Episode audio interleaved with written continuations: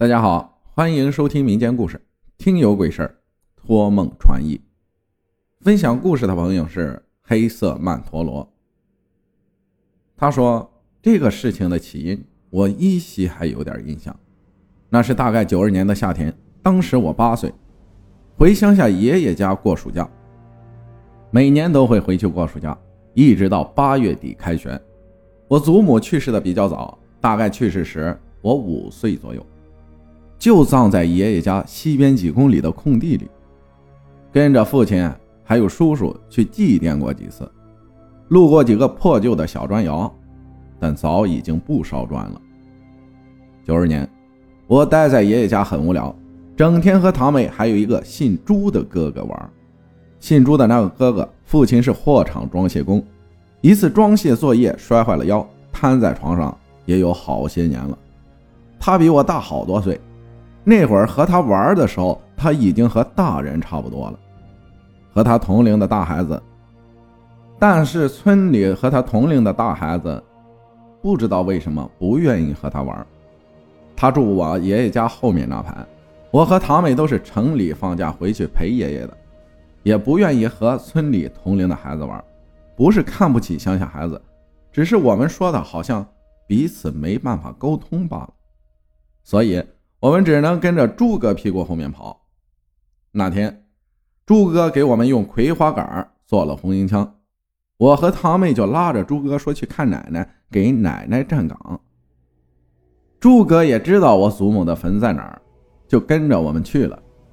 走到破砖窑附近，突然电闪雷鸣，黑云就压了下来，豆大的雨滴不要钱似的砸下来，还夹着冰雹。野地里。除了那几座破砖窑能躲雨，找不到躲雨的地方了。我们就钻进了破窑里躲雨。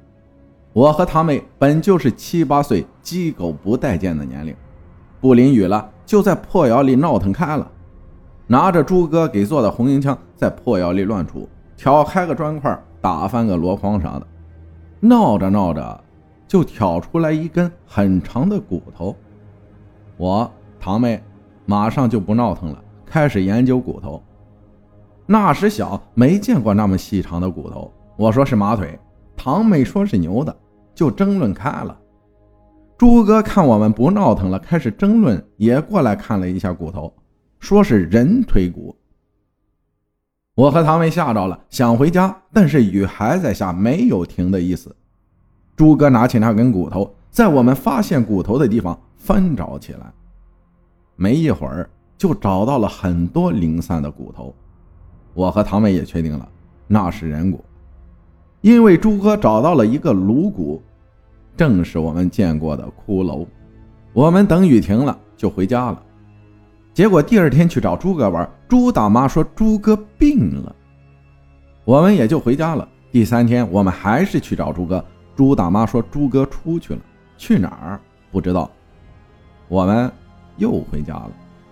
我和堂妹在爷爷家门廊里铲土，我从门上的小洞看见朱哥拎着个黄布袋回来了。我拉起堂妹出去就找他，他说有事儿不能和我们玩了，就匆忙走了。再后来一直到开学就没和朱哥再玩一次。寒假我也是回爷爷家的，结果寒假回爷爷家，我看见瘫痪多年的朱大伯。居然拄着拐出来了，我还打了招呼，问朱哥在不？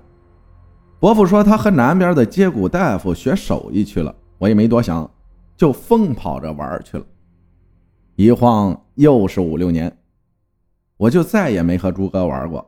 听说他结婚了，他接骨的手艺很厉害，他一下能把人和动物的关节拆了，一下又安上。听说朱哥凭着接骨手艺挣了不少钱，搬到和我们邻近的城市了。一六年爷爷去世，我们回去办理爷爷后事，遇到了朱哥。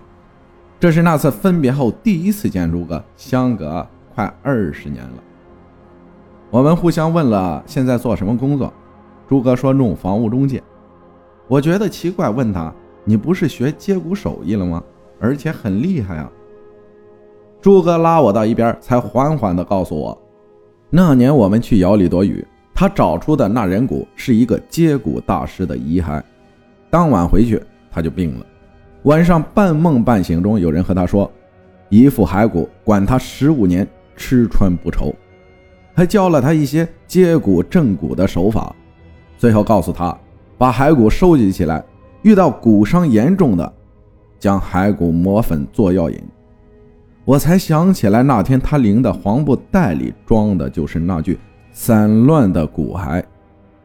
他按梦里的方法把朱伯父治得站起来了，也不敢和他父母说，就说去南边那里学的。其实他每天出去都是找地方研磨骸骨去了。那具骸骨磨的粉刚好够用十五年，骨粉用完了，他接骨的手艺。也就不行了，所以现在做起了其他工作。感谢黑色曼陀罗分享的故事。世间之事皆有因果，因为他做了一件好事儿。感谢大家的收听，我是阿浩，咱们下期再见。